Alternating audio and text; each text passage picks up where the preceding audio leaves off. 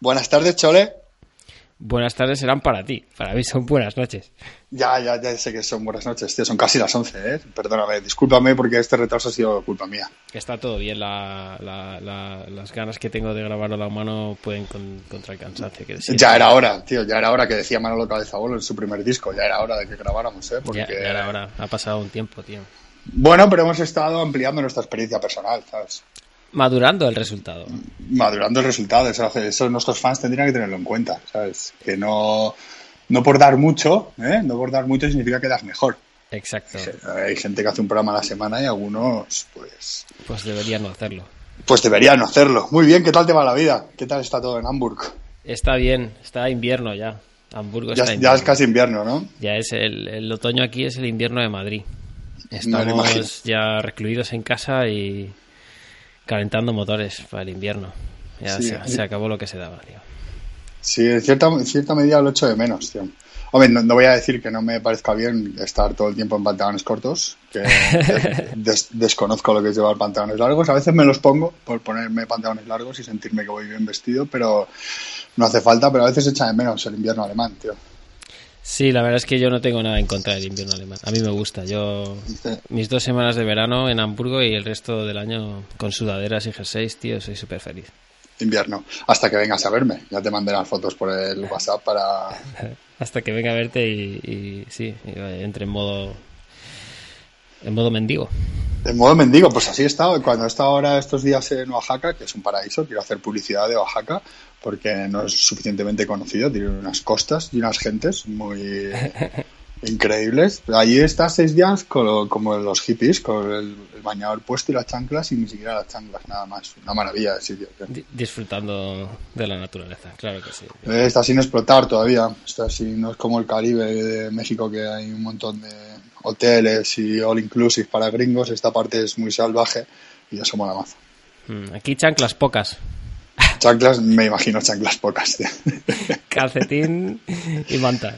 Los alemanes nos calentamos las manos en hielo. Ese es el dicho. Exacto. Muy bien. Pues. ¿Y has estado haciendo todo este tiempo? ¿Desde cuánto fue la última vez que grabamos? Hace un montón de tiempo. Febrero, puede ser. Febrero, por ahí, madre mía. Joder, yo no sé ni lo que he hecho ese febrero, tío. La verdad es que. Nada. descansar muy mal, muy mal. Dormir menos. Y, y trabajar mucho. Correcto, tío. Así es, como se forja el folk alemán. eso ha sido lo que he hecho. No te creas que invadimos Europa porque sí. Las cosas no vienen solas. Esas son las bases, tío, del milagro alemán. ahí lo has definido perfectamente. Dormir poco, trabajar mucho. Las bases del milagro alemán, que no está el milagro. Ya, ya, eso se podría discutir. Sí, sí, eso es cierto. es otro tema y lo tocaremos en otra ocasión. Sí, probablemente, probablemente sí. Bueno, antes, antes de que empecemos, no sé si te parecerá bien o no, ¿sabes? como siempre con mucha cortesía te pregunto, pero antes de que empecemos con el fabuloso podcast que hemos preparado para hoy, con un tema que va a ser chingón, va a estar muy padre, me gustaría, si te parece bien, que hiciéramos unos pequeños comentarios de la actualidad del mundo como diría jodida por el mundo, eh, del mundo raperil español, ¿no? Ha sucedido Da la casualidad que grabamos este fin de semana y hemos tenido un montón de noticias en el mundo raperil español y nosotros, como sabios y doctos teóricos del rap, nunca fuimos... Eh, no participamos en ninguno de los eventos propios ¿no? del hip hop, ni, bailamos break, ni pintamos graffiti, ni, hacemos letras, ni montamos en patineta, pero teóricos somos un rato. hemos teorizado sobre el rap. Ha habido un pequeño Sálvame Deluxe el último, el último fin de semana. ¿no? no sé, yo es que lo, lo, descubrí todo por tu, por tu post en Facebook. Yo no tenía ni idea. Yo vivo aquí en Hamburgo, esto es un pueblo. Aquí estas noticias no llegan. Si no es por, por mis conexiones con, con el DF, estas noticias no llegan. Yo me enteré, pues, eh, porque sigo por Twitter esa grandísima herramienta que Dios nos ha dado a Hip Hop Actual, que son unos chavales así un poco graciosetes, que tienen una web de hip hop, como una revista. El magazine del rap. El magazine del rap, eso es, tío, el tomate del rap. Y publicaron, publicaron una noticia en la que dicen, si cuando quieras cortarme y, darle tú le das, sabes que este tema me ha gustado mucho. Publicaron una noticia, una noticia en la que un tal Z Tangana, que creo que se hace, viene por crema, eh, se lo doy, se lo doy la crema. Eh, saca un tema en YouTube, ¿no? Como ahora todo el mundo hace, que simplemente se publica en YouTube y ya tienes tú. Pues saca un tema en YouTube con un beef que mira que me costó, es que estoy mayor, ¿eh? hasta que aprendí lo que era un beef, ¿sabes? Con esa forma de, expresar, pero bueno, le suelta un beef al nega de los chicos del maíz que desde... Es que no sé, ¿sabes? Es que... que básicamente voy a decir que le calzó una hostia a la puerta de una sala. Yo fui a verte a tu concierto, te metí un guantazo solo y no dijiste nada. Es que estamos hablando de, para mí, el beef con más clase de la historia en castellano desde que KCO destrozó la vida de Metro, que supongo que después de eso se metió el Metro a monja, ¿eh? no sé qué hizo. No ha levantado Pero... el pobre Metro. Hombre, si yo sin metro y escucho la canción del KCO, pues yo qué sé, me dedicaría, pues montaría un restaurante chino o algo así, pero el rap lo dejaría para siempre. Y esto con un estilo totalmente diferente, muy vacilón, por lo menos en mi opinión, ¿eh? muy vacilón. Muy de Madrid. muy Madrid, tío. Esto es lo, que me está gustando de todo esto, es que esto es Madrid, tío. Esto es Madrid. Y y eh, lo deja claro, ¿eh? Pero el tipo estaba picado, ¿no? Porque el, porque el nega en el rap este, ¿cómo es? La, estanquera de... La Sí, en, su último disco, yo tengo que decir antes de nada que yo soy muy fan de los chicos del maíz. Me encantan los chicos del maíz yo debo, decir que no, que no lo soy.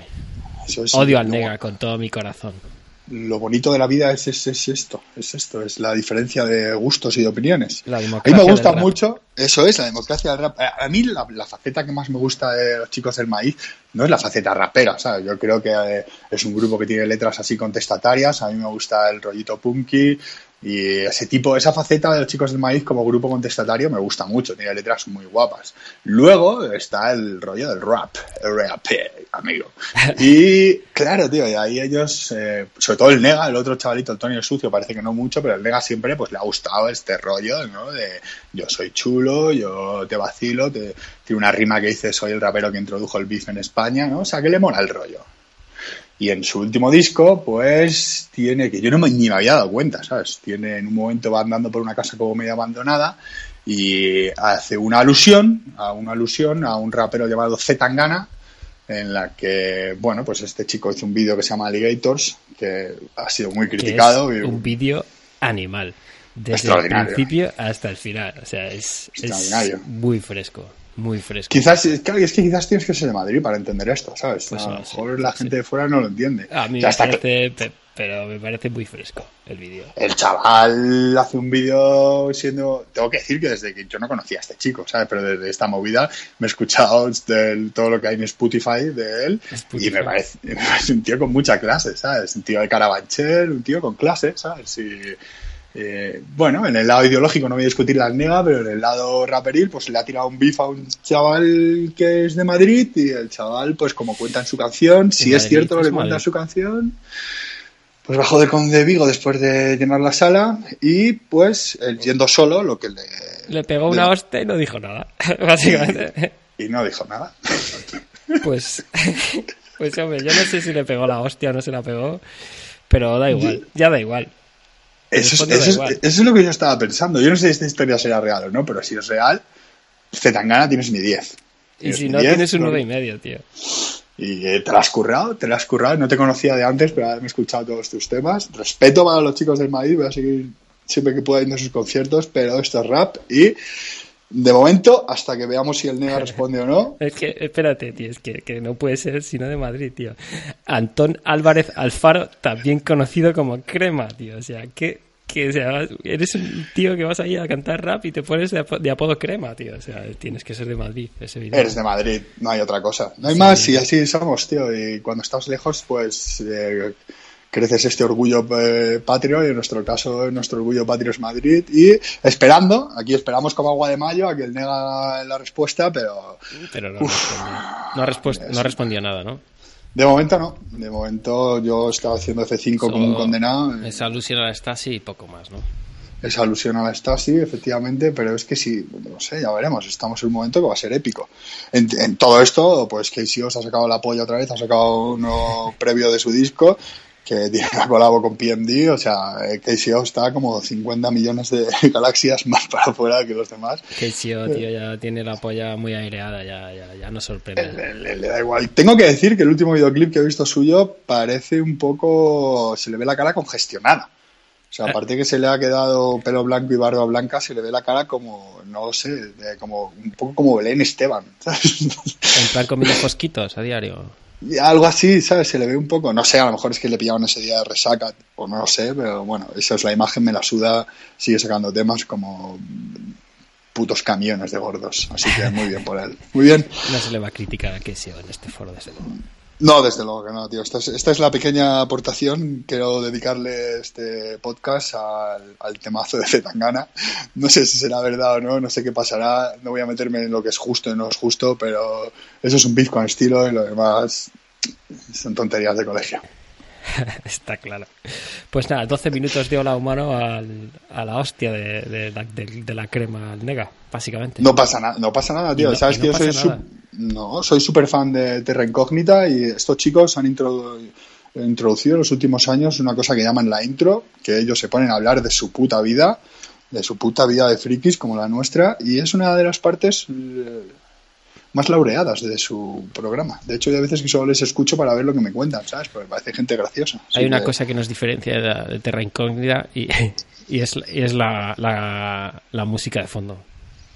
Sí, ellos han optado por música de fondo, nosotros somos eh, hardcore anti música de fondo. Es una decisión. Es una a pelo, porque nosotros lo hacemos a capela. Exacto. La música de fondo es una decisión errónea, eso es como el Comic Sans.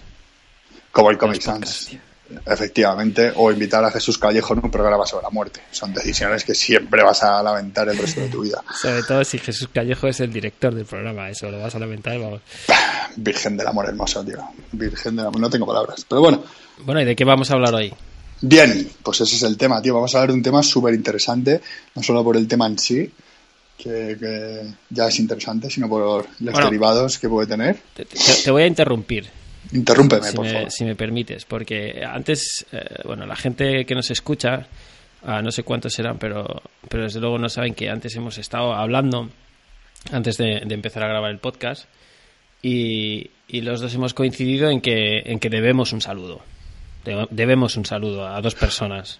Muy bien. Se me había olvidado, tío, pero gracias a Dios estás ahí. Somos un el equipo. Jin que complementa a mi Jan, tío. Somos y... un equipo, entonces. Perfecto. Adelante. A mí, bueno, vamos a, voy a utilizar el plural. Nos, nos gustaría saludar a Cludo. Efectivamente. y al valiente usuario llamado Anónimo.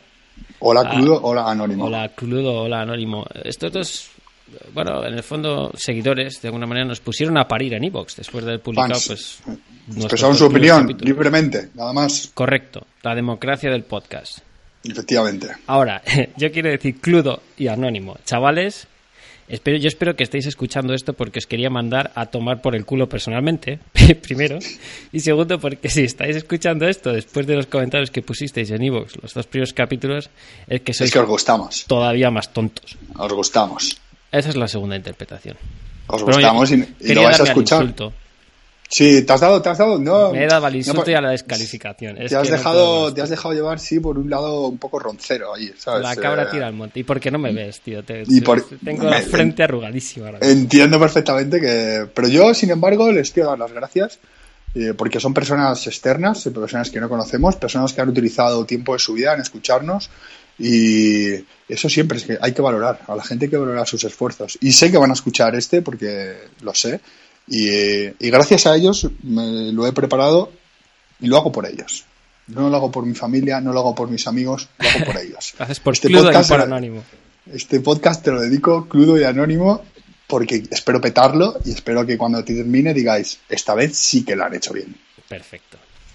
Muy bien. Y vamos a hablar de pues un tema interesantísimo, las experiencias cercanas a la muerte. Exacto. Near to death experience. Exacto. Es un es un tema ap apasionante, es que en, en todas sí. sus vertientes, ¿no? Porque, porque tiene que ver con... Yo creo que lo que más me atrae de este tema es que tiene que ver con la mayor de las metamorfosis, ¿no? De alguna manera que le puede ocurrir a un ser humano, conscientemente, o al menos eso es lo que parecen indicar las investigaciones, y porque hay muchísimo espacio para, para interpretar. Es que, más allá de lo que explica la ciencia, no sé si la ciencia explica mucho o explica poco, pero desde luego no explica lo suficiente para que haya todo un abanico de interpretaciones brutales. Así que. Correctísimo. Eh, eh, si hay un, caso misterioso que se dé a la facilidad de interpretaciones, eh, llamémoslo espiritualistas, como lo leí ayer, no sé cómo decía, belief centric. Belief Centric, como gente que es espiritual, pues este tema se da mucha espiritualidad porque toca la muerte, que es uno de los temas más tabú para el, hombre, sobre todo el hombre occidental, ¿no? Otras civilizaciones lo llevan de otra forma. Aquí en México, pues el tema de la muerte lo llevan de una forma muy diferente a nosotros, ¿sabes? Lo asumen como algo normal. Claro, también asumes como algo normal cuando ves Apocalipto y ves que se pasan el día cortando cabezas de gente y matándolos, pues dices, claro, que lo ven como algo normal, ¿sabes? Es otra forma de... La costumbre, ¿no? La costumbre, pero ellos lo veían con, la diferencia es que en, Europa matábamos a destajo simplemente por, por, diversión, porque éramos así de burros, y ellos lo hacían igual, pero luego tenían el concepto de sacrificio, ¿sabes? Entonces, eh, una cosa era morir porque morías de viejo y otra cosa que era sacrificado al dios y eso era un honor, como para los vikingos. Entonces, eh, eh, ellos no han, aunque luego la religión católica les ha influido mucho, pero siguen teniendo esta base pagana, ¿no? En la que la muerte no era ese horror que nos vende la religión católica, bueno, el chiste de la religión católica, sino pues igual que para los vikingos, era un momento de gloria, ¿no? Porque si morían con una espada en la mano luchando, pues iban a ir al Valhalla. Por eso el Dime, sí, sí. No, lo, que quería decir es que independientemente del, approach, es decir, algo más dramático, algo más, más religioso, más pagano, en el fondo es yo que sé, es la característica más troncal ¿no? que tenemos como seres vivos. O sea, la muerte es, la muerte y, nadie escapa a ella y, somos... somos lo que somos porque nos tenemos que morir y eso no escapa a ninguna civilización. Yo creo que eso es, una de las cosas que hace más lo, que hace más interesante a este tema ahora que estamos en un momento de, la, de la historia de la civilización, de la historia de nuestra civilización donde parece que hay más herramientas más capacidad de intentar investigar qué es lo que ocurre en ese momento. ¿no? Efectivamente, porque esto está muy relacionado con el tema de la conciencia. Todos los seres vivos mueren, pero nosotros creemos, de momento creemos, que somos los únicos que somos conscientes de que vamos a morir y entonces ese hecho nos hace crear todo un sistema social y todo un sistema religioso alrededor para explicar que nos vamos a morir. Nosotros suponemos que los animales, como mi gato que está aquí haciendo conmigo el podcast, ellos no son conscientes nosotros asumimos que la conciencia es algo que es únicamente humano y por eso me gustan. Es la parte que a mí me gusta de las experiencias de cansa a muerte es eh, el hecho de que esa conciencia desaparece y luego vuelve otra vez. Entonces, eh, ¿dónde ha estado? Pero bueno, eso vamos a. Efectivamente, efectivamente, eso es lo que vamos a desarrollar. Algo de este. Por lo menos mi parte, te dije que iba a arribar el asco a, mi Saitán y esa es la parte que a mí me gusta.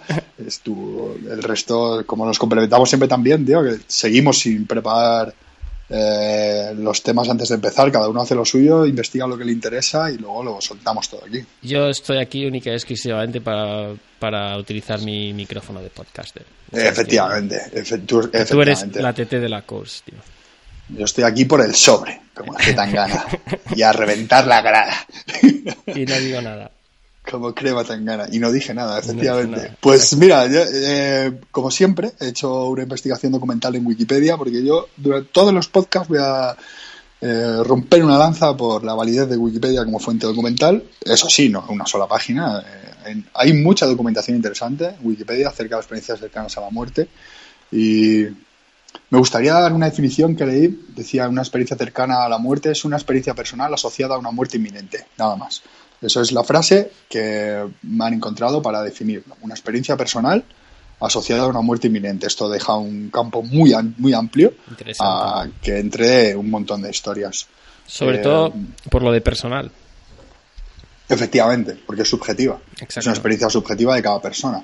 Y está asociada a una muerte inminente por lo menos lo que es la experiencia cercana a la muerte. Ya veremos luego como otras otras partes de la experiencia cercana a la muerte, como puede ser las experiencias fuera del cuerpo, out of body experience, pues eso no solamente está asociado a una experiencia inminente de muerte, sino que está asociado a muchas otras posibles causas. Pero de momento, esta es la definición que tenemos de experiencia cercana a la muerte.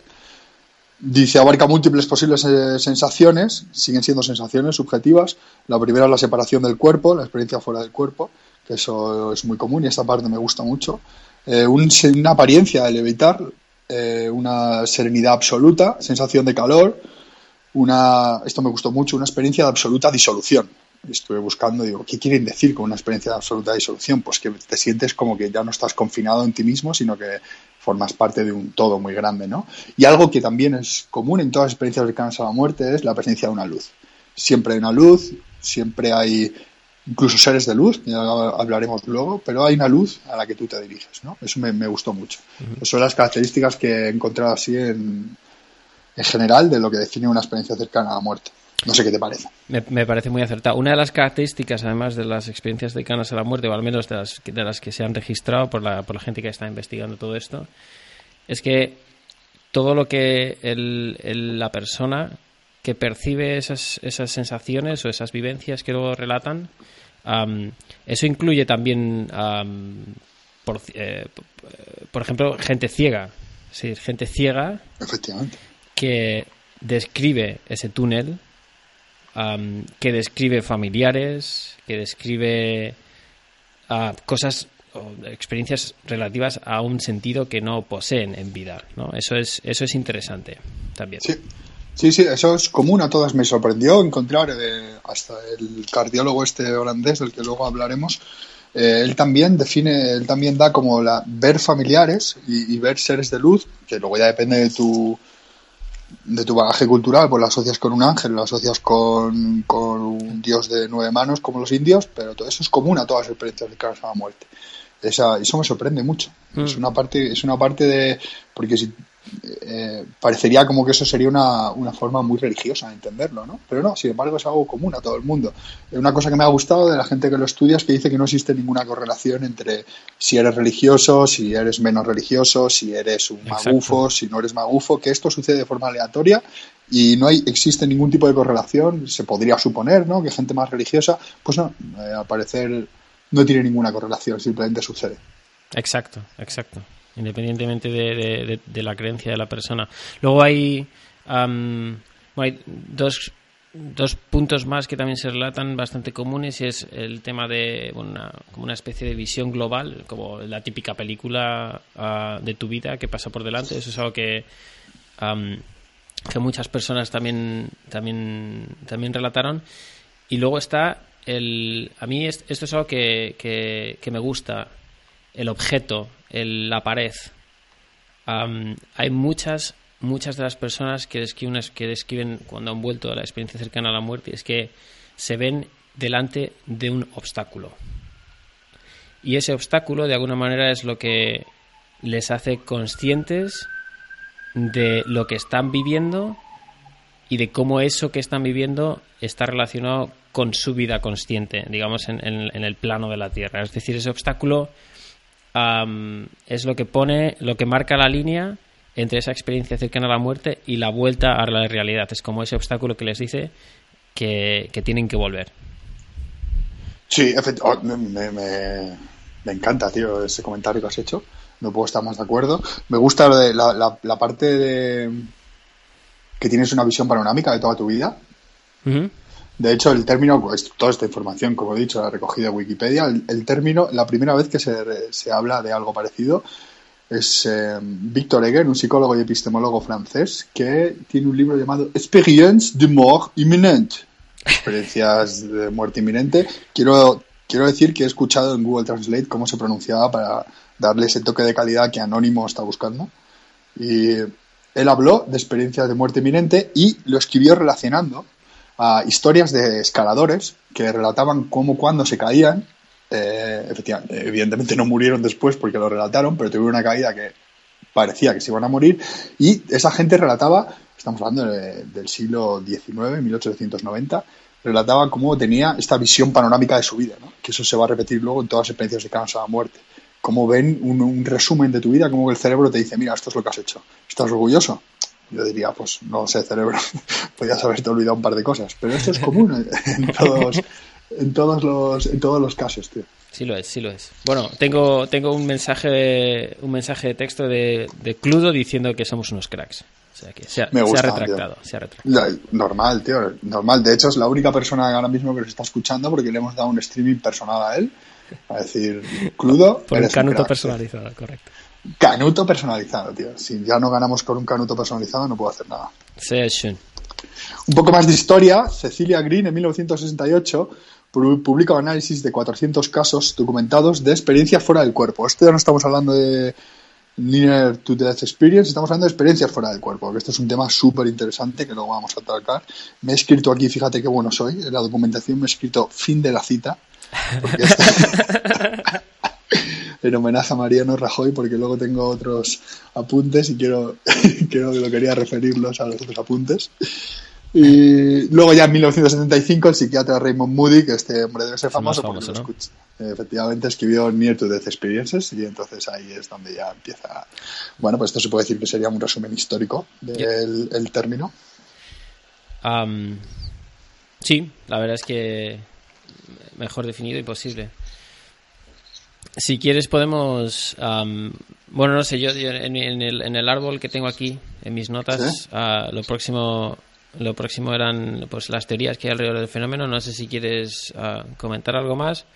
Es que sí, sí, a teorías en cuestión del fenómeno, fenómeno te refieres a eh, explicaciones que puede dar la ciencia al fenómeno. O, bueno, explicaciones que puede dar la ciencia o que puede dar la religión o que puede dar cualquier otra persona o grupo de personas que se, que se han dedicado a investigar o que o que, tienen han tenido ganas de interpretar en qué consiste o qué es realmente una ECM. ¿no? O sea, es que, digamos que está evidentemente la teoría científica o, fisiológica, es decir, la medicina y la ciencia que intentan explicar todos y cada uno de los pasos de todos, todas y cada una de esas vivencias que, que describe la gente como el resultado de procesos fisiológicos que ocurren eh, fundamentalmente en el cerebro, ¿no? Efectivamente, sí. De hecho, por lo que vi, hay tres formas de explicarlo, psicológica, fisiológica y la trascendental, ¿no? Bueno, pues esos son los intentos del ser humano por explicarlo y luego está la, otra forma que es la que voy a dar yo, como pasó en el como pasó en el programa del caso Roswell, nosotros no venimos aquí a dar datos, nosotros venimos aquí, nos mojamos, damos una explicación y carpetazo al tema y pasamos al siguiente. Nos mojamos y hola humano, cuatro. Efectivamente, efectivamente, no hay más. Eh, pues antes de entrar en la parte de lo que las definiciones y cómo se cómo se cómo se dice address eh, cómo se cómo el ser humano intenta explicar este esta experiencia eh, hay un par de explicaciones más que me gustaron mucho y que quería decir para que la gente tenga un conocimiento súper amplio de las experiencias cercanas a la muerte eh, tengo aquí un profesor emérito de psicología de la Universidad de Connecticut. Me gusta dar, me gusta dar los nombres y luego de dónde son. Kenneth Rini, que divide las experiencias cercanas a la muerte en un continuo de cinco estados. Eh, ya hemos explicado antes cuando estábamos hablando más o menos las características generales, pero esto me gustó. Un primer estado de una paz absoluta, un segundo estado de separación del cuerpo, tercer estado de oscuridad, cuarto estado descubrir la luz, quinto estado de entrar en la luz y luego habría un sexto estado que es del que tú has hablado antes, de la pared, el borde, la decisión. Ese momento en el que al parecer tú ya vas encaminado a un mundo súper guapo y de repente ese obstáculo te dice, no, tienes que volver porque todavía no estamos preparados para darte alojamiento aquí. Me gustó porque dice que de todas las experiencias de cansa la muerte un 60% llega al 1, que es la sensación de paz.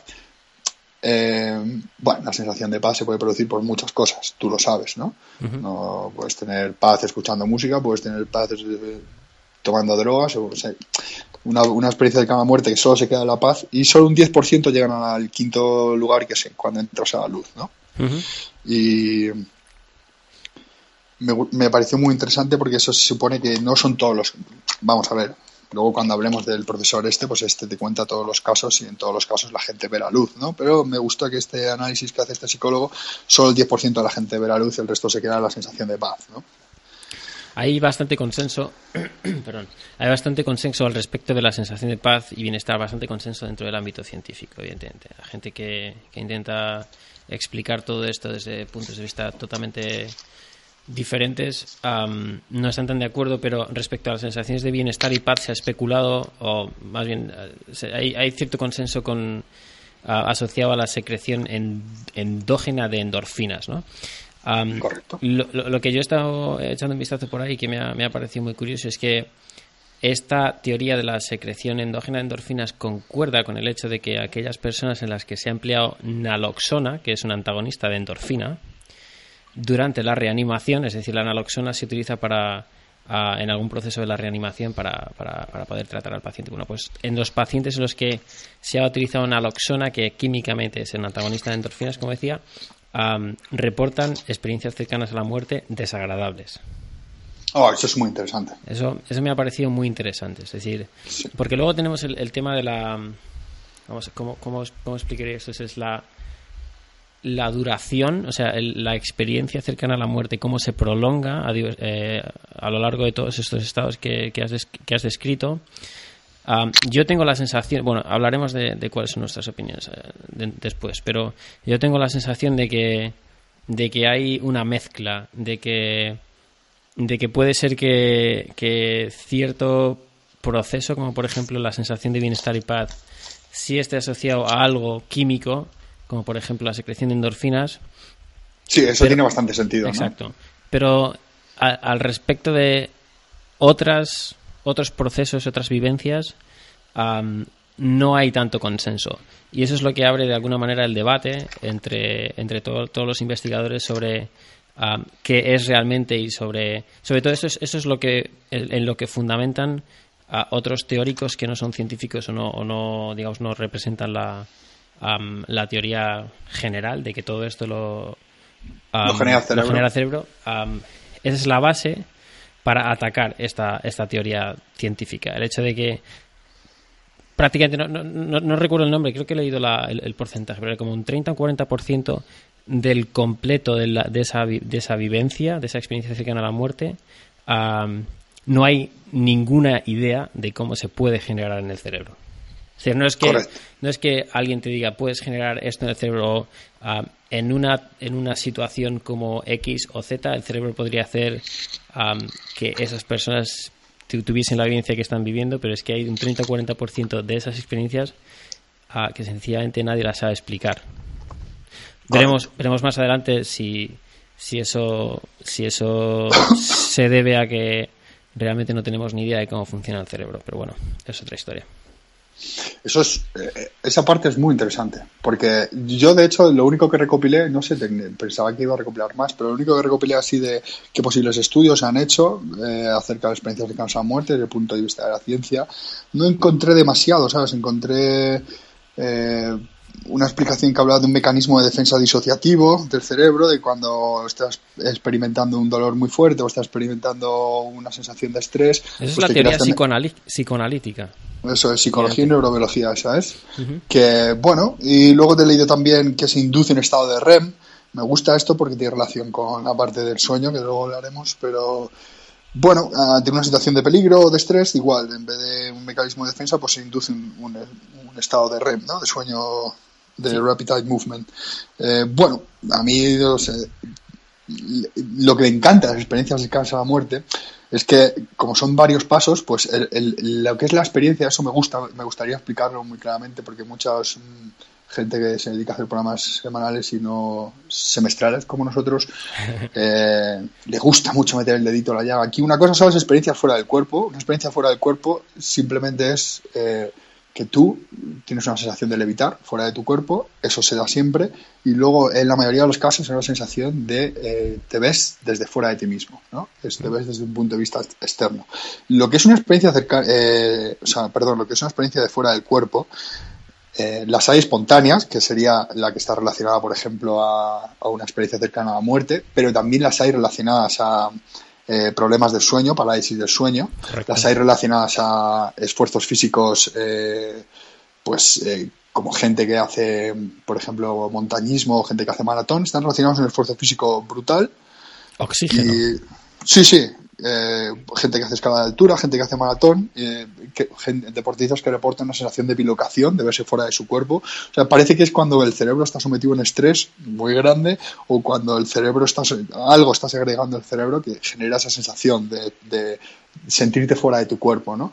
Eh, pero el problema es que no solo hay espontáneas, el problema es que también puede haber inducidas. Y eso lo sabemos todos. Yo por lo menos puedo dar por hecho que en la parte de inducción química, pues eh, por el LSD, MDA y DMT, que es la ayahuasca, no, pero por ketamina, yo, en un trabajo de campo que hice hace 15 años, puedo asegurar que yo he visto gente que ha usado esta droga con motivos recreacionales y me han contado después. Ese tipo de experiencias, sí, sí. Sí, como se quedan mirando a la mano y de repente ¡pum! sale del cuerpo. ¿sabes? sí, sí. Y luego hay una parte que me gustó mucho cuando la, vi, que es una parte mecánica, utilizan una especie de estimulación eh, sonora, que es, una, lo llaman pulsos binaurales, tienes que echarle un ojo a esto, porque es como escuchando por unos cascos, te meten una frecuencia en un oído y otra frecuencia en otro, y entonces como que colapsa. Sí, te queda, sí, lo utilizan mucho esto para meditación y cosas así, y se han reportado casos de experiencias fuera del cuerpo utilizando esta. O sea, me gusta eh, diferenciar experiencia fuera del cuerpo, que solamente consiste en esa sensación de levitar. No esto no implica en ningún momento absolutamente nada sobre la conciencia del ser humano, porque tú simplemente estás experimentando una sensación que puede estar totalmente generada por el cerebro. Y no es real, digamos voy a poner un ejemplo drástico que hasta Anónimo le va a dejar totalmente convencido. Cuando tú estás soñando, no cuando estás en fase de sueño profundo, que no recuerdas nada, pero cuando estás soñando, eh, el cerebro sin contacto con el exterior no tiene inputs, no tiene los sentidos, no están funcionando y sin reacción a esos inputs, que se supone que es la base del cerebro, el cerebro crea por sí mismo todo el universo en el que tú eres consciente y todo funciona perfectamente y si tú no te despiertas nadie te puede decir cuál es la diferencia entre eso y el estado de vigilia. La experiencia en digamos que, que la la bilocación, bueno, no, la bilocación, la, bilocación es la palabra, es la, la, salida del cuerpo, eh, digamos que el conjunto de A es un subconjunto de B, es decir, forma parte de la mayor eh, del mayor porcentaje de experiencias cercanas a la muerte reportadas en estudios, pero desde luego no, explica el eh, completo, efectivamente. No, equivale a experiencia cercana a la muerte. Porque lo que a mí me resulta interesante de la experiencia cercana a la muerte, y es lo que.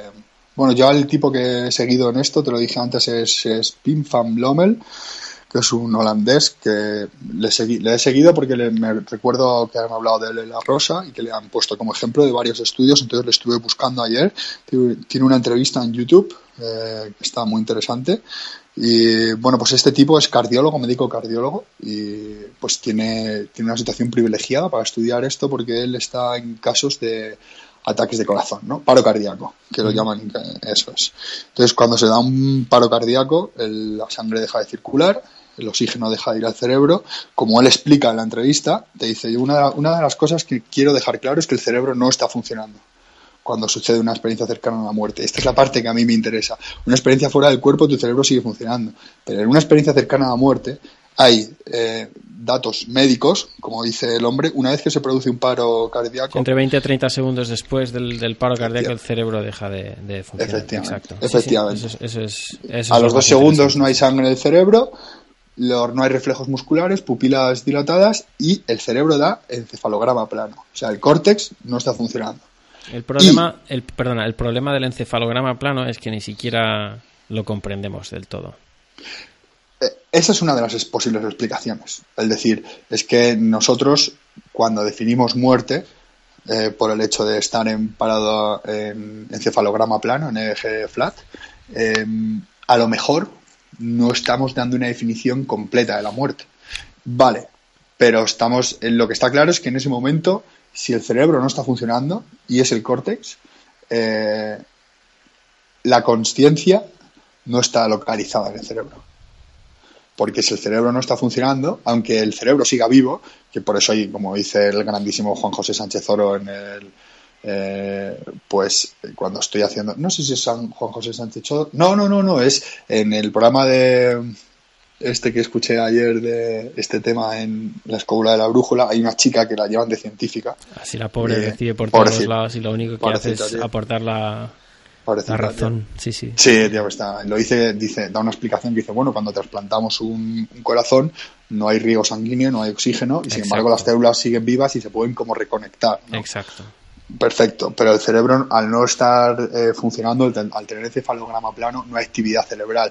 Y nosotros, como has dicho antes, desde un punto de vista materialista, científico, la conciencia es algo, es una propiedad que emana de la actividad del cerebro. Si no hay actividad del cerebro, no puede haber conciencia. El problema es que es lo que nosotros definimos como actividad del cerebro.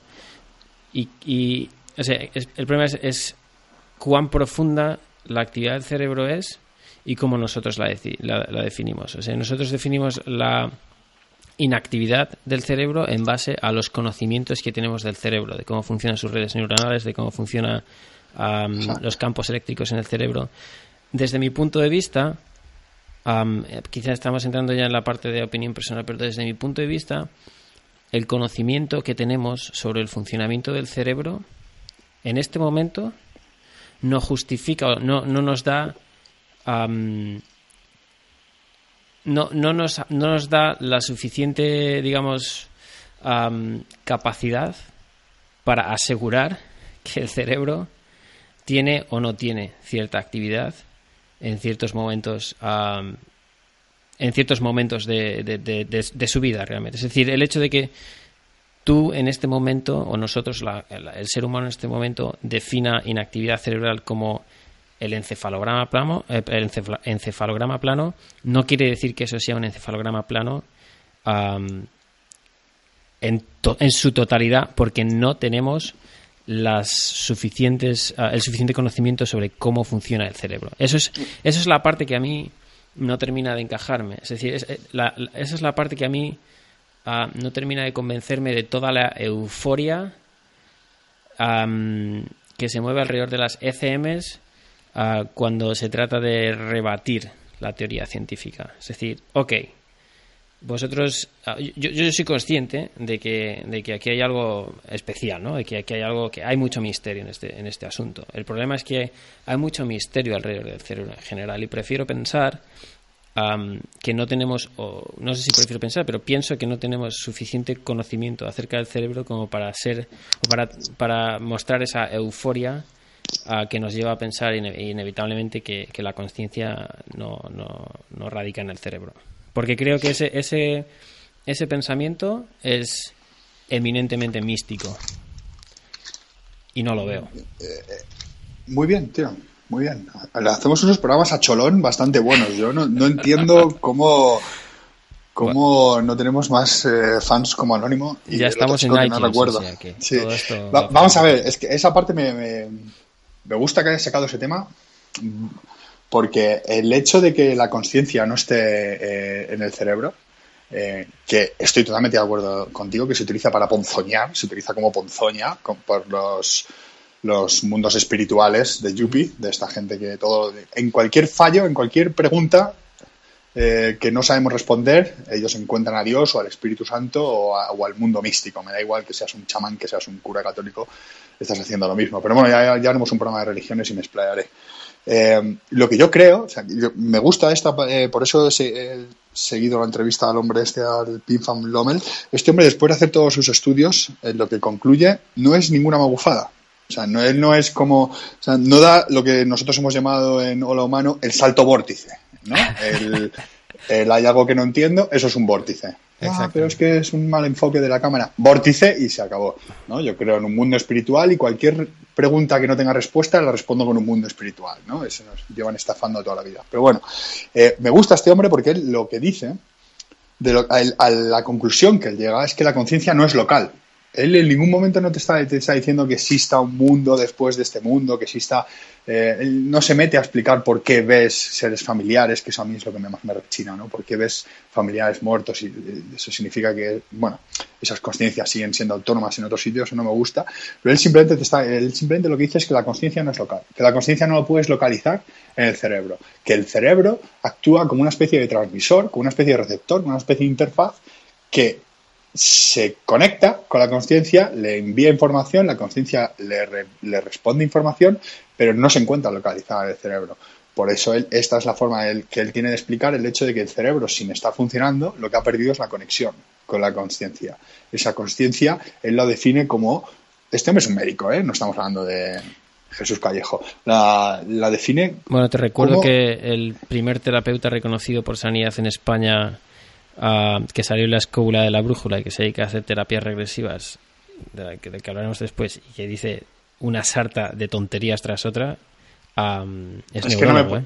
Claro, es que ya, pero es que no Es me puedes comparar. Yo cuando No, escuché ayer el programa parecía que este era como la versión española ¿no? de, de este médico, pero este médico te está hablando de una conciencia no local, que ahora, ahora tocaré ese tema y que te va a encantar, porque el concepto, el concepto de no localidad es un concepto de mecánica cuántica y él afirma que la conciencia está en un lugar sin espacio, adimensional, sin espacio ni tiempo. ¿no? Y eso me parece una interpretación que está a años luz del Elegante. hombre este, con todo el respeto del mundo que le puedo tener, porque será un hombre súper preparado, que te habla de terapias regresivas y te habla de una persona que porque en una terapia represiva, re- perdón, regresiva eh, recuerda una vida pasada o recuerda lo que le ha pasado al útero de su madre, eso es verdad y no una creación de, de su cerebro. O sea, le está asumiendo, entonces puedes asumir que todos mis sueños son verdad y esas realidades existen, entonces explícame dónde están esas realidades, ¿no? Exacto. Eh, el cerebro no necesita, como hemos demostrado antes, en la fase, es un ejemplo que todo el mundo entiende, en la fase de sueño profundo, tu cerebro crea un universo entero consciente y no necesita absolutamente nada más.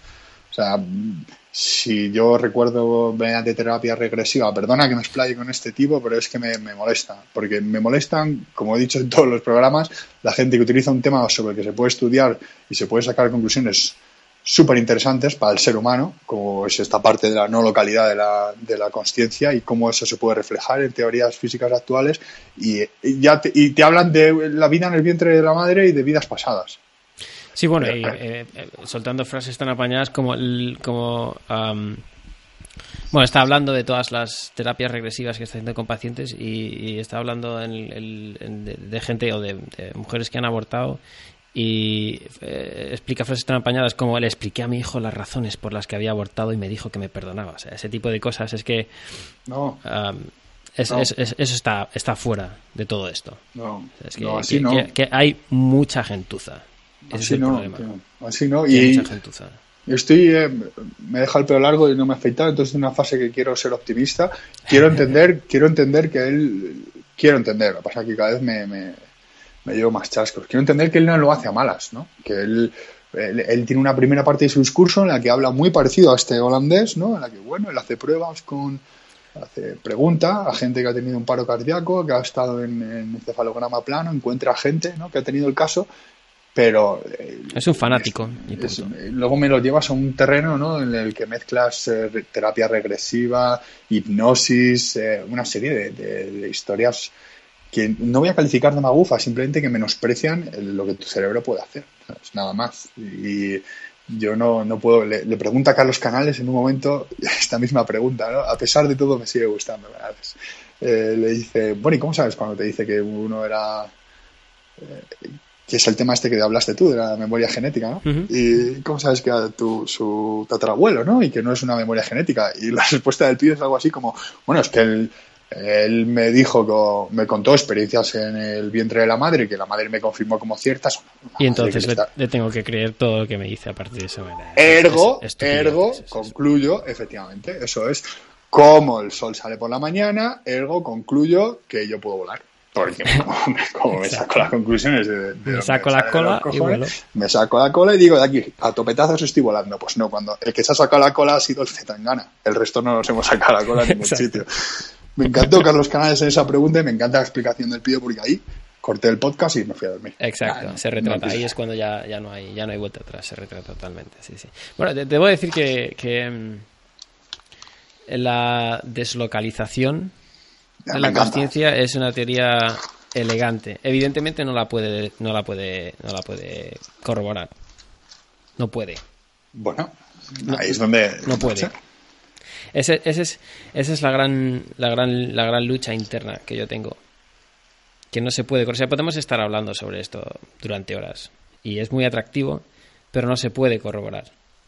Ese es el tema. No se puede corroborar. A mí, a mí lo que lo que es lo que te comentaba antes. O sea, am, vamos a decir que o sea, es que esto ya no es una opinión mística, es decir, es- es- es- tienes razón, esto es algo diferente. O sea, la deslocalización de la conciencia es algo diferente es y está muy en conjunción con todo lo que sabemos sobre el universo, eh, evidentemente sobre la a, a- a- pequeña escala, que es la- lo que lo que hablabas, la, la física cuántica. Es cierto, no es una explicación mística es irracional de alguna manera, pero no es mística, no tiende hacia la religión, no tiende hacia, hacia, hacia esa parte, ¿no?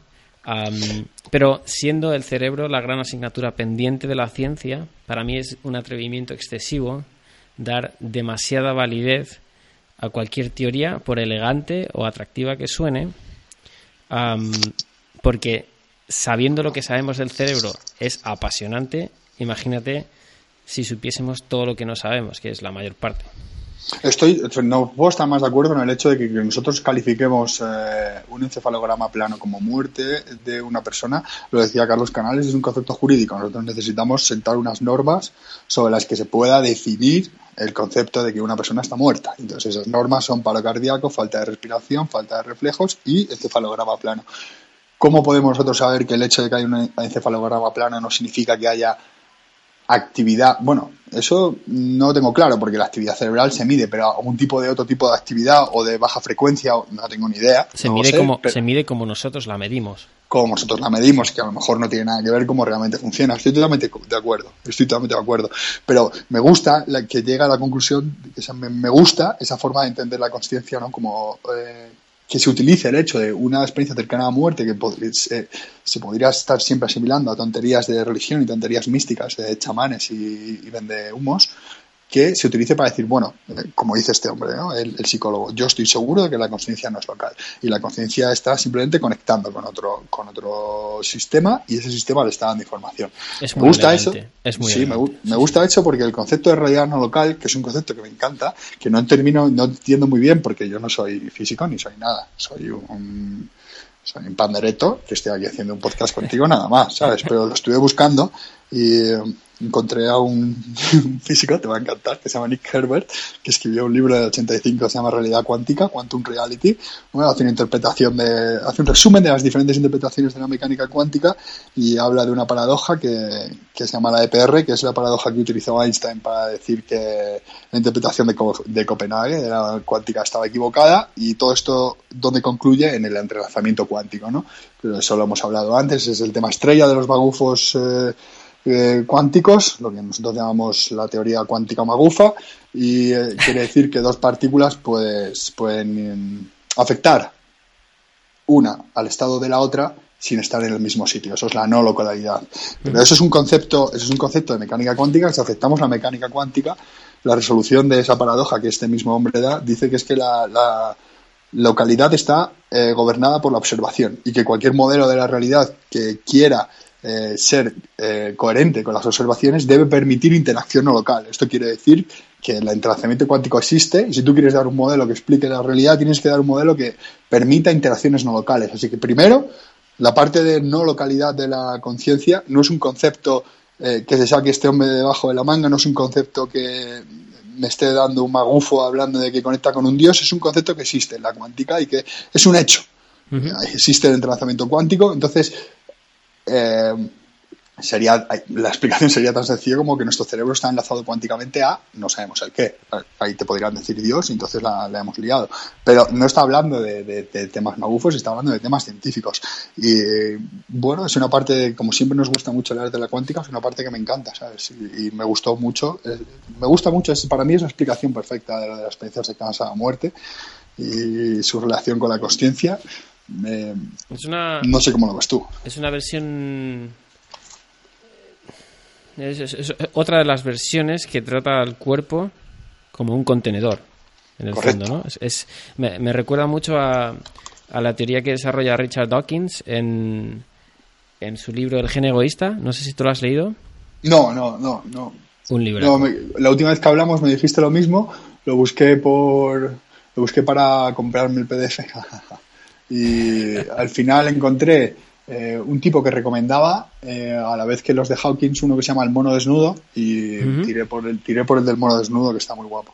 Pues en, el gen egoísta, Richard Dawkins básicamente desarrolla una teoría que, que, que viene a decir que, que los genes son los que nos gobiernan.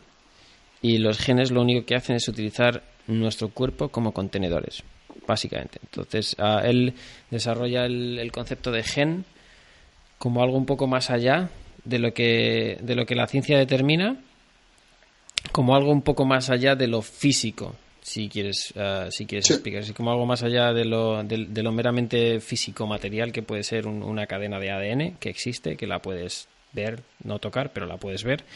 Um, y que esos genes, de alguna manera, son uh, los que gobiernan uh, esa interacción con el cuerpo humano y el cuerpo humano es un mero contenedor y cuando ese contenedor ya no sirve, el gen se marcha a otro contenedor, que es otro, otro cuerpo humano. Entonces, en ese sentido, me ha recordado un poco a esa, a esa teoría del de, ser humano como, como, un receptor. una temporalidad eterna. Sí, sí, como un sí, sí, sí, sí, Él, bueno, él da esta explicación. Eh, de hecho, con esto intenta explicar el hecho de que veas gente, porque dice que ese sitio, pues espacio adimensional y atemporal, está conectado con toda la vez, que es lo mismo que eh, es la es la misma explicación de no localidad que se da para que dos partículas estén entrelazadas. tiene que haber un sitio donde no haya espacio ni tiempo, porque si una partícula está aquí, la otra está en otro extremo del universo y el hecho de que cambie el momento en una, cambia el spin en la otra, pues como la información no puede ir más rápida que la luz, tiene que estar conectadas por una especie de hilo, ¿no? Que es adimensional y atemporal. Esto, si no recuerdo mal, también sale en el libro de Ender, algo parecido, utilizan esta misma idea. Y Luego, eh, en otra de, las documentaciones, ya dejo de darte la brasa, y pasamos, a, pasamos, a la, pasamos a la parte interesante, es un grupo de vídeos que he encontrado en YouTube que se llaman World Science Festival, que es eh, pues la polla en verso, no, sé cómo decirlo de otra forma, son charlas y llevan a científicos, gente súper preparada, algunos un poco pagados de sí mismos, todo hay que decirlo, pero gente muy preparada y debaten sobre temas. Una especie pues, de TED, pero solo ciencia. Efectivamente, solo ciencia. Tratan conciencia, tratan sueño. Ayer escuché uno de tiempo muy guapo. y hay uno que. Spin of a particle. Madre mía, tío. Muy guapo. Está, de verdad que tiene charlas a otras que interesan menos, pero llegué a estas charlas eh, buscando debates entre Dawkins y, religiosos, pero eso ya lo tocaremos en el eh, especial Religiones, solo humano. Y hay una charla que se llama Conciencia eh, explicada, ¿no? Que tiene mucho que ver con lo que estamos hablando nosotros. Y llevan a un tal Giulio Tononi, que este es el que te digo que está un poco pagado de sí mismo, lleva un traje muy esqui y sandalias. Ya sabes de qué tipo de persona te estoy hablando. traje y sandalias, habla mucho. Llevan a, a un artista también para hablar de la conciencia, que es el, el guionista de, siendo John, Bean John Malkovich, que es un peliculón. no, no, te hagas la brasa con muchas de las cosas que dice este pibe. Este pibe es famoso porque ha hecho una teoría de la conciencia que se llama eh, eh, teoría de la información integrada, ¿no? Que intenta una teoría de, de qué es la conciencia y me gusta porque llega a una conclusión que a lo mejor te suena de algo. Eh, él está muy relacionado con estudios del sueño, que eso es otra cosa que hay una charla del, de YouTube de esto que es súper guapo, ¿no? Tienen hacen experimentos con ratas, chole. Eh, perdona, voy a meter el experimento en un momento. Pobres ratas. Sí, desde mi punto de vista quiero decir, pero bueno, en este caso lo voy a, voy a decir que está experimentación con animales. Correcto, pero no las hacen daño. Solo las dan, las dejan andar por un laberinto. No sufren. Las dan droga y son felices. Como el toro. El toro no sufre.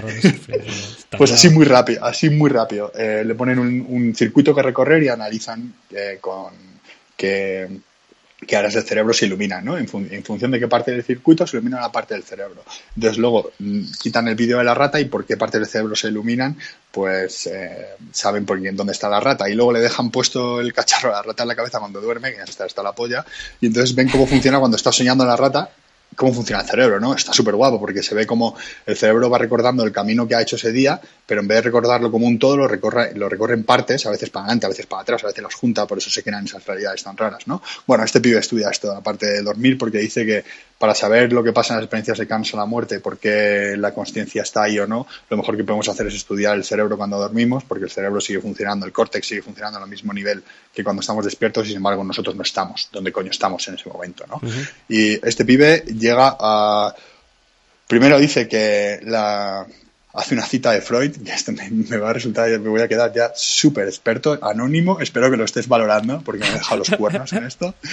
Eh, hace una cita de Freud que dice que la, localización no es ninguna eh, explicación y dice Freud que por muchos elementos que tengamos estudiando el cerebro, lo, lo máximo que vamos a llegar a conseguir es localizar qué neuronas son las que eh, están relacionadas con la conciencia, pero que eso no va a servir para explicar nada. ¿no?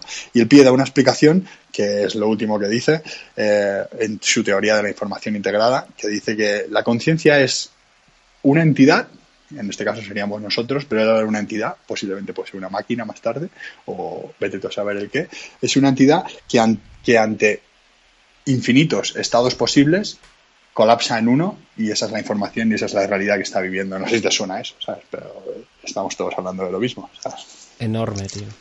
Enorme, muy, muy, muy guapo, muy guapo.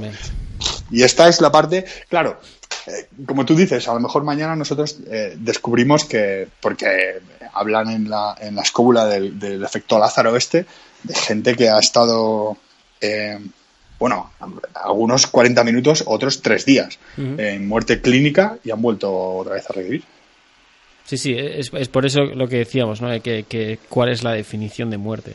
Porque en el fondo hay experiencias para, para, para dar y tomar que realmente no, no, se, no, se atienen a lo que nosotros definimos por muerte. ¿no? Si muerte es realmente estar 30 segundos con una parada cardiorrespiratoria, a todas esas personas que han vuelto después de haber estado más de 30 segundos, es, es lo que estás diciendo, no estamos hablando de 35 o 37, estamos hablando de tres días.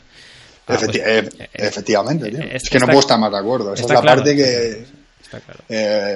si tú defines algo de esta forma y resulta que una cosa es que que haya un contraejemplo, ¿no? Pero cuando hay contraejemplos de, como tú acabas de decir, de tres días, ¿sabes? Que son ejemplos que están publicados en revistas, de una persona que se da por muerta, pues están los típicos casos de 40 a 45 minutos, que ya me parece una barbaridad. Sí, sí, está claro.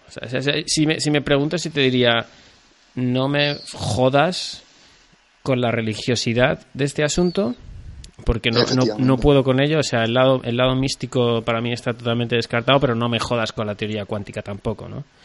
Ah, porque, porque es que en el fondo hay, hay muchas cosas que, que, van hacia, hacia el mismo sitio. En ese sentido sí es cierto. Es cierto. Y al final, uh, no sé quién, a, quién, a quién le escuché esto, pero voy a parafrasearlo y al final no descartes un origen místico de todo esto, Paco.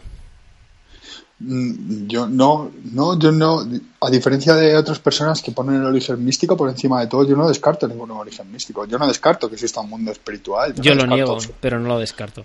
No lo descarto. O sea, no voy a decir, yo, yo no voy a ser como ellos. ¿Sabes? Yo no voy a decir, no, toda tu historia es falsa. Bueno, pues es su historia, yo, yo simplemente no la comparto, ¿sabes? No sabemos nada, no, no sabemos nada. Y especialmente, especialmente es, es, es lo que hablas. En el fondo, la, la conclusión sería no sabemos nada del cerebro, pero puede ser que el cerebro no tenga nada que ver con todo esto. Y por tanto, el hecho de que no sepamos nada del cerebro es irrelevante para con el tema que nos ocupa. Efectivamente.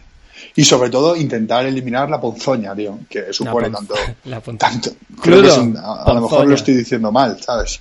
Eh, voy a buscar ponzoña a ver si está bien dicho. Pero siempre me caracterizo por decir palabras malas en, que no existen bien. Ponzoña de tenerlo allá ponzaño musical. Veneno, sustancia nociva para la salud. Está pues perfectamente utilizado. Pues a mí me molesta eh, el, hecho de que maldad cualquier insidiosa que pervierte a quien la oye. Es que lo explica perfectamente, tío. Es el hecho de tener que poner eh, una pegatina de Jesucristo o una pegatina del mundo espiritual del vórtice de Callejo a todo lo que no entendemos.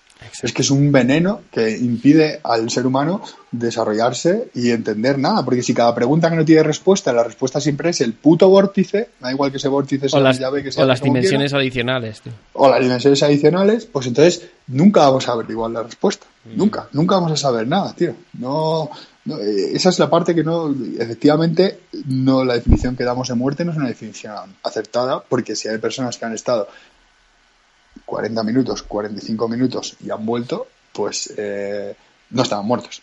No se puede definir la muerte como un estado del que luego vuelves, pues entonces no es muerte, ¿no? Entonces, es la, pregunta clave es dónde estaban, ¿sabes? Según esta forma de interpretarlo, eh, el conector se apaga, entonces ya no recibe señal, pero de alguna forma los componentes biológicos del cuerpo vuelven a funcionar y como que el cerebro se vuelve a conectar otra vez. ¿sabes? Y vuelve a recibir la conciencia. Es una teoría como otra cualquiera. Es una forma de intentar explicar algo sin el puto veneno de la mística. Una teoría ligeramente más elegante que, que, Respetable, que algunas que hay por ahí, ¿no? Respetable y es una teoría basada en hechos científicos que entonces se podrá se podrá negar se podrá validar se podrán poner contraejemplos vale pero es que así es como vamos para adelante. Si en el momento en que yo te digo que el cerebro tiene experiencias cercanas a la muerte tú me dices que eso es el juicio de final de San Pedro pues yo ya no tengo que preguntar nada más sobre cómo funciona el cerebro porque ya me estás dando todas las respuestas. El cerebro no funciona. Claro el cerebro no funciona el cerebro es una broma de Dios. eh, Creo que el siguiente. místico sí. del mundo. Sí, tío, tenemos que hacer un programa de religiones, tío, porque. Tenemos que hablar sobre religión, está claro. Sí. Solo, solo te- en uno de estos, es un- una digresión, en uno de estos debates hay un momento, es que me cabreo muchísimo. tío. Hay un debate muy interesante entre un científico y un doctor en teología. ¿no? El doctor en teología es el típico, eh, este que vende ungüentos y que el ungüento vale para todo. Pues tiene muy, muy buena labia y entonces intenta de alguna forma encarcelar al científico con propuestas científicas. Y hay un momento que dice que este- esta charla tiene ya unos años, ¿no? Hay un momento que dice que la propia ciencia eh, explica el origen del universo como el Big Bang y el Big Bang es que todo surgió de la nada y que para que todo surja de la nada hace falta una voluntad que haga ese cambio, esa voluntad Bueno, es Dios. eso de que el Big Bang surgió de la nada es una estupidez supina. Claro, claro. Y entonces él hace esta afirmación y se queda con esta cara en- henchida Y de, la, gente, de la orgullo. gente aplaude. La gente aplaude diciendo, mira, ha utilizado la ciencia en contra de la ciencia, ha demostrado a Dios. Y, y simplemente busqué en YouTube eh, qué pasó antes del Big Bang, ahora ya en 2016, y hay un documental, Exacto. mazo de guapo, con seis teorías de, matemáticamente demostradas Ni tres, que ni cuatro, podía ni pasar. cinco. Ni tres, ni cuatro, ni cinco. Es Ahí está. Entonces es para ir en este momento, ir a casa de este hombre, llamarle a la puerta y con, y con el, pues como no tengo un libro, con el, con Con el, el, iPad y el vídeo de YouTube, eso exacto, es en así la cabeza. Y le das, le das un guantazo y no le dices nada. Correcto. Correctísimo, tío. Correctísimo. Muy bien, tío. Me ha gustado mucho. Me ha gustado mucho. Pues sí, pues esas tenemos. Lo cierto es que no sabemos nada. Un tema súper interesante. Para Súper mí- interesante. Un tema muy, muy interesante. Yo, yo recuerdo, recuerdo cuando, cuando murió mi abuelo, que mi, mi madre y mi tía, ah, pues es, supongo que es, que es algo, no lo sé, sería algo, algo común, empezaron a, a intentar explicárselo, a explicar la muerte, ¿no? De, alguna manera. Empezaron a, intentar a, leer sobre, sobre la muerte, a leer sobre dónde iba la gente cuando se moría, ¿no? Ese tipo de cosas que jamás hubieran tenido ningún interés en, en su vida normal. Cuando, cuando murió su padre, ah, empezaron a, a- a investigar y recuerdo que se compraron dos libros de Moody. Y recuerdo que yo tenía 13, 14 años y es que me los bebía. O sea, los libros de Moody eran tremendos, ¿no? Es que el tío eran dos libros, creo que eran, pues no sé, 150 o 200 páginas cada uno, con testimonios, testimonios, testimonios, testimonios. Y el túnel, y venga túnel, y venga, y venga a mi vida en una película, y venga a mis familiares muertos. Y yo flipaba cuando era pequeño. O sea, esa fue, eso, esto ha sido una, una digresión, pero me he acordado de ese momento, tío. De, de No, la no, primera no, vez que leía Moody fue con 14 años. O sea, que- No puede ser más oportuno. Si es que los casos están ahí.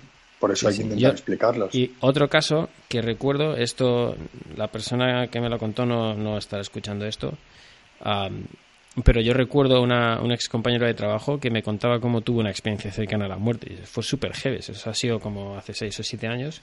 Estábamos echándonos un cigarro y no sé, que salió el tema y, me lo contó. Recuerdo que me contó cómo, cómo pues él tenía como 15, 16 años, que iba en coche, y, eh, perdón, iba en, en bicicleta y estaba cruzando cerca del pueblo una carretera típica, carretera secundaria, y, y vino un coche de la Guardia Civil y se lo llevó por delante. Joder.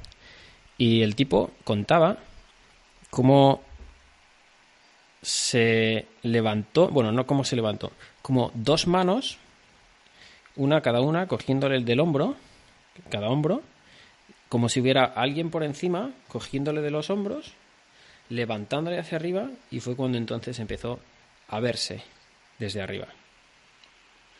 Y contaba todo el tema del túnel y todo el tema de la luz, hasta que al final ah, volvió. Y me pareció súper fuerte, tío. O sea, es como, joder, Muy grande. qué tío. Muy paranoia, grande. tío. Qué paranoia. Muy grande. Sí, sí. Muy bien, has dejado el, el, el, cliffhanger, tío. Lo has dejado muy alto. No voy a decir nada más. No voy a decir nada más porque lo has dejado muy alto. Eso es súper interesante. Y creo que eh, sería bonito que la gente lo, lo asumiera como algo normal y no, no como toda esta mierda venenosa que nos ha metido la religión católica de que la muerte iba a ser el, el drama ese tan grande que luego vas a ese sitio tan desagradable donde solo hay ángeles sin pollas y cosas así, ¿sabes? Y, que a lo mejor realmente no es sí, ponzoña, a lo mejor realmente pues toda esa forma de entender la luz y el pasillo y todo eso es una forma que tiene el, tu cerebro, tu conciencia de eh, yo no quiero decir. Yo integrarse con otro contenedor.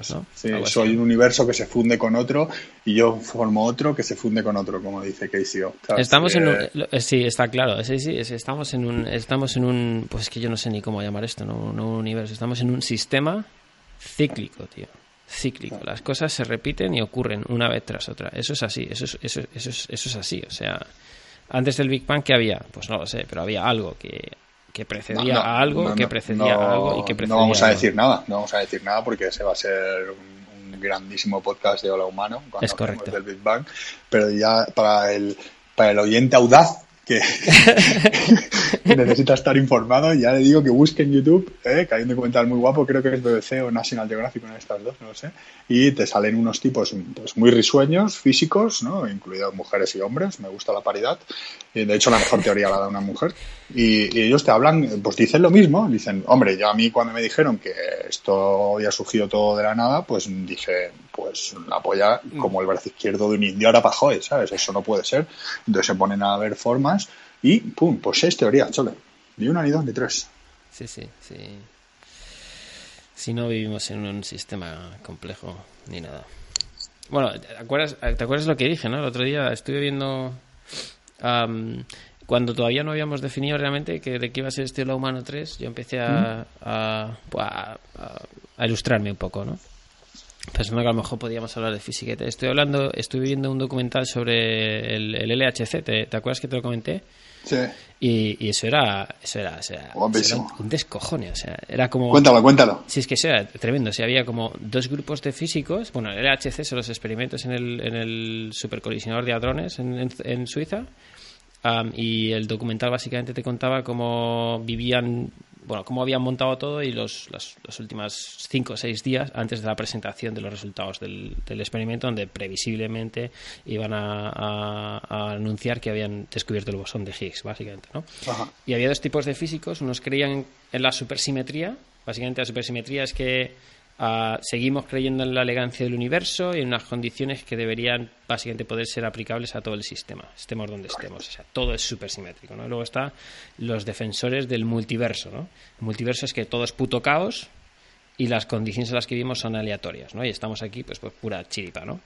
Y traducido a física, la supersimetría implicaba que la masa del bosón de Higgs que iban a descubrir era algo como, no sé, un valor, era 100, 115 o algo así, ¿no? Mm y el multiverso eran implicaba que la masa del bosón de Higgs era como 140. O sea, 115 versus 140 y la puta masa del bosón de Higgs eran 125, tío. O sea, es como lo que me estás contando. O sea, Correcto. Súper fuerte, tío. Super fuerte. Justo en la mitad, ¿no? Exacto. Salido, me mandaste los, de hecho, me mandaste los números. Había salido justo en la mitad y era como ah, pues ese, tienes que seguir dándole porque por aquí no Dios sentado ahí en su, en su silla y Par, había dicho, pues nada, tomar por el culo, vais a teorizar Fumando marihuana en un sillón confortable. Exacto, tío, exacto.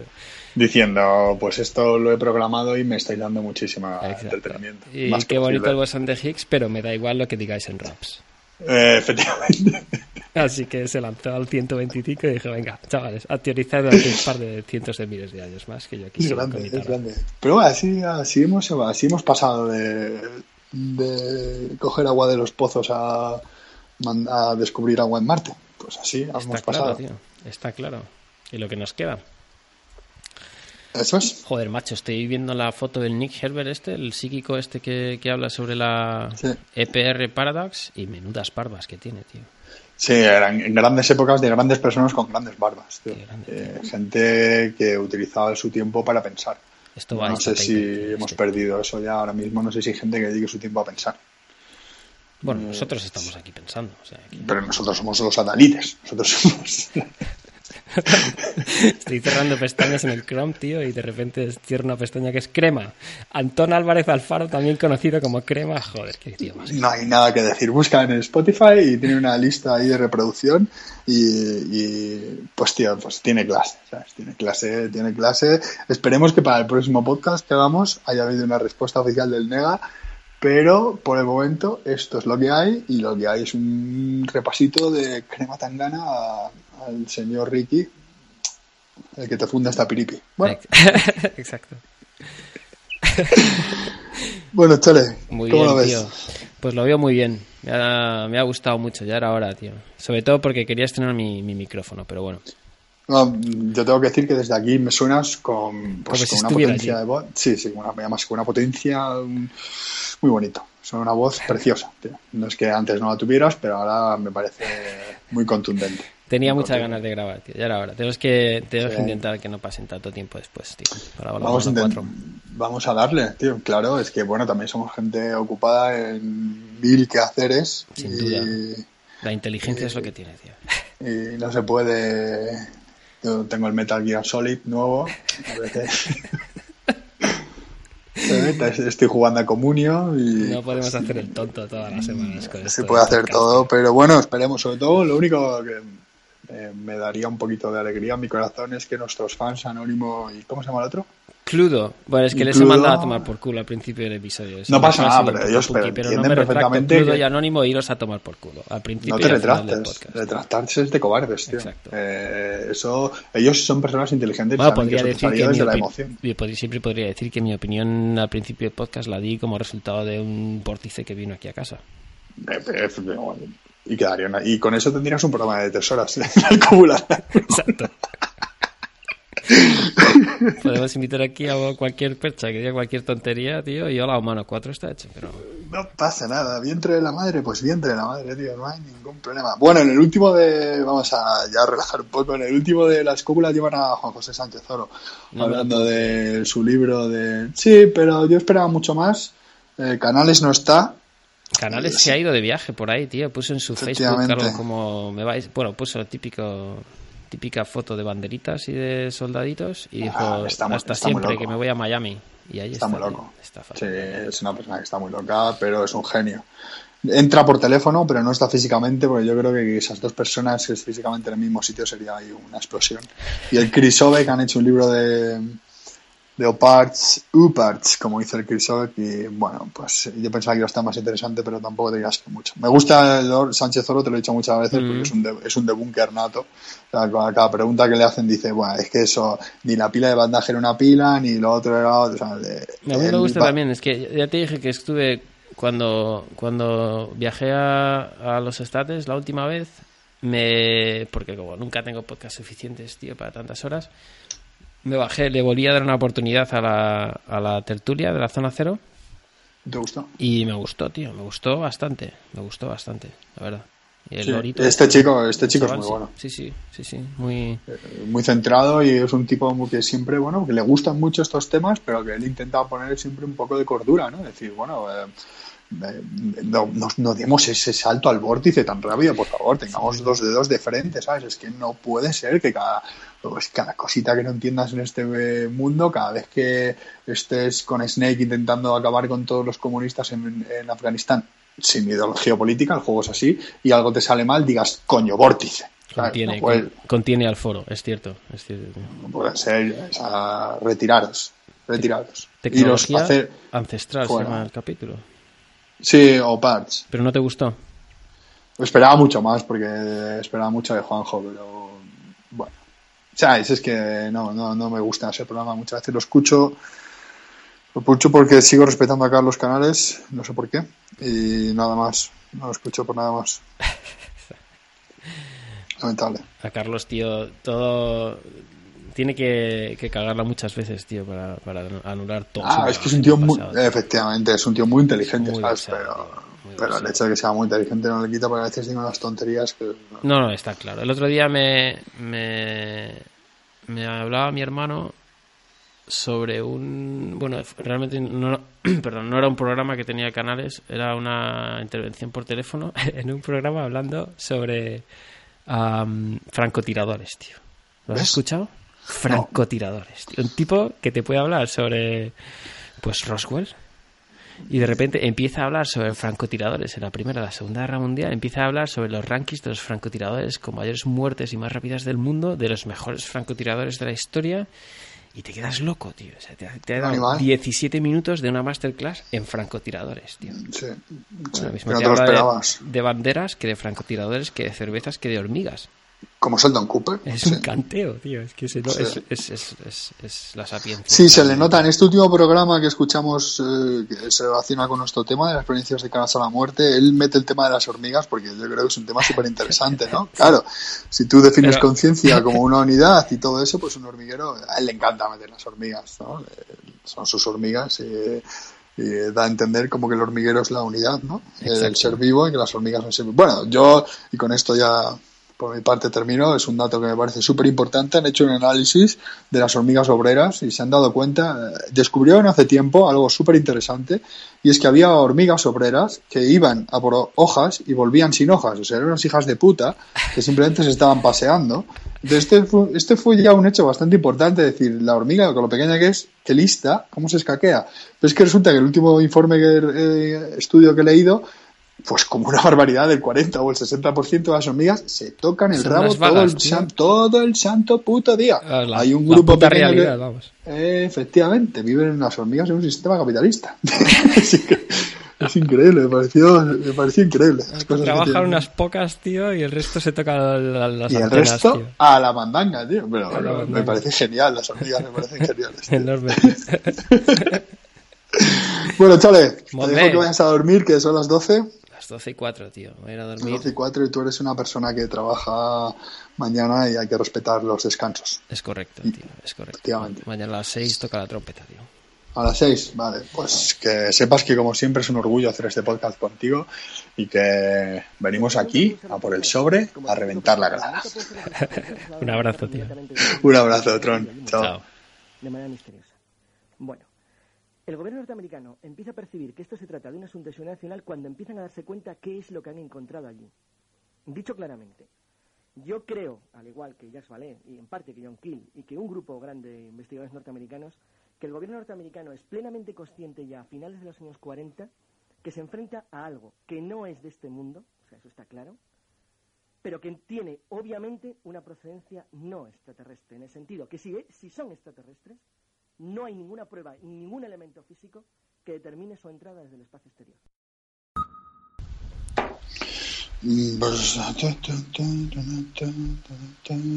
Ok. Vale. Un segundo. ¿En el 3 justo o después del 3? Churro media manga o mangotera. En el 3, yo, yo creo que en el 3. 1, 2, 3 y hacemos clic, ¿no? 1, 2, clic, ¿no?